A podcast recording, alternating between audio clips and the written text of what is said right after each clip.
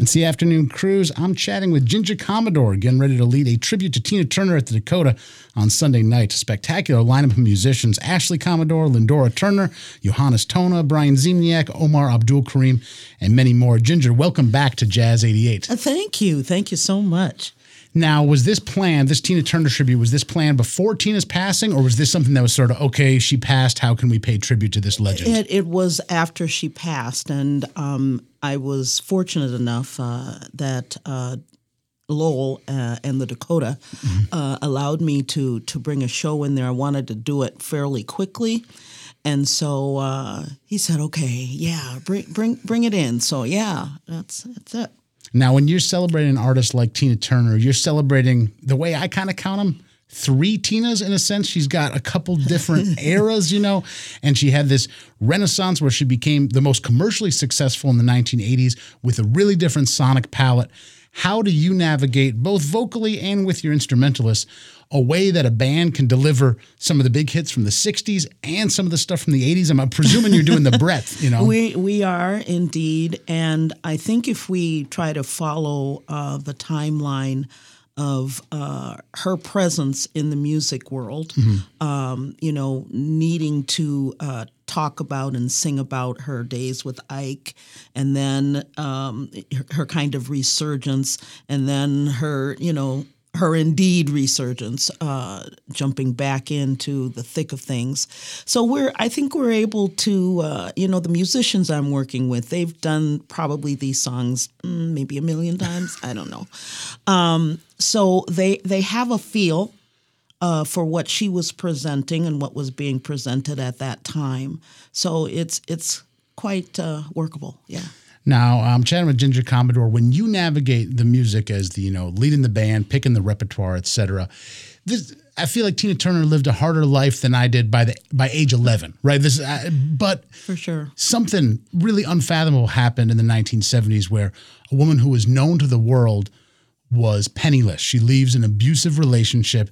She gets uh, absolutely railroaded financially, let Yep. alone the, the the physical abuse that she endured Exactly. and and she builds back and i hear something more in her voice after that and i hear a level of authority and control and she she didn't have to do tours she's I'm, Exactly. I'm hanging in switzerland exactly. she took control of her life at a time where the world didn't want her to have that control how do you hear that when you're picking these songs and when you're figuring out how to perform them Well, it, it's in her voice.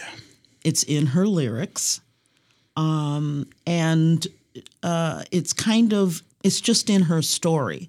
So if you know what her story is and her timeline, how you know how it has worked out, then you can hear the changes. You know, when she was uh, starting out and and doing her own thing, and and the solo artist, she did you know not only songs that she wrote, but then she started doing um, music that other artists had also hits with, and she had bigger hits. right So, so um, she she put her feelings out there, and if there was a song with lyrics out there that talked about uh, her timeline and the things that she had been going through, she sang about it.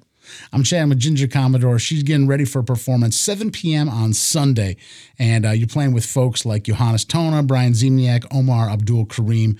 How do you put together an ensemble? How do you decide what instruments you need, what players you need to make sure you don't want to get this one wrong, right? Like you, you don't want to go, You don't. we're doing a tribute to Tina Turner. People go, oh, that's right. Yeah, yeah. How, how do you make sure you got all the players in, in, set up to really deliver the goods? Because I know these guys. Okay. Yeah. and I've a couple been of them you're working, related to, right? Yeah, yeah. I've been working with them, and I, I um, not only uh, enjoy their work Ethic? ethic, yeah, their their worth word work ethic, um, but I I enjoy their musicality, and so the two combined um, makes it excellent. I'm always happy to be able to work with my son Brandon Commodore Everyone's happy to on work drums. with your son. yeah, he's he's he's a good a good one.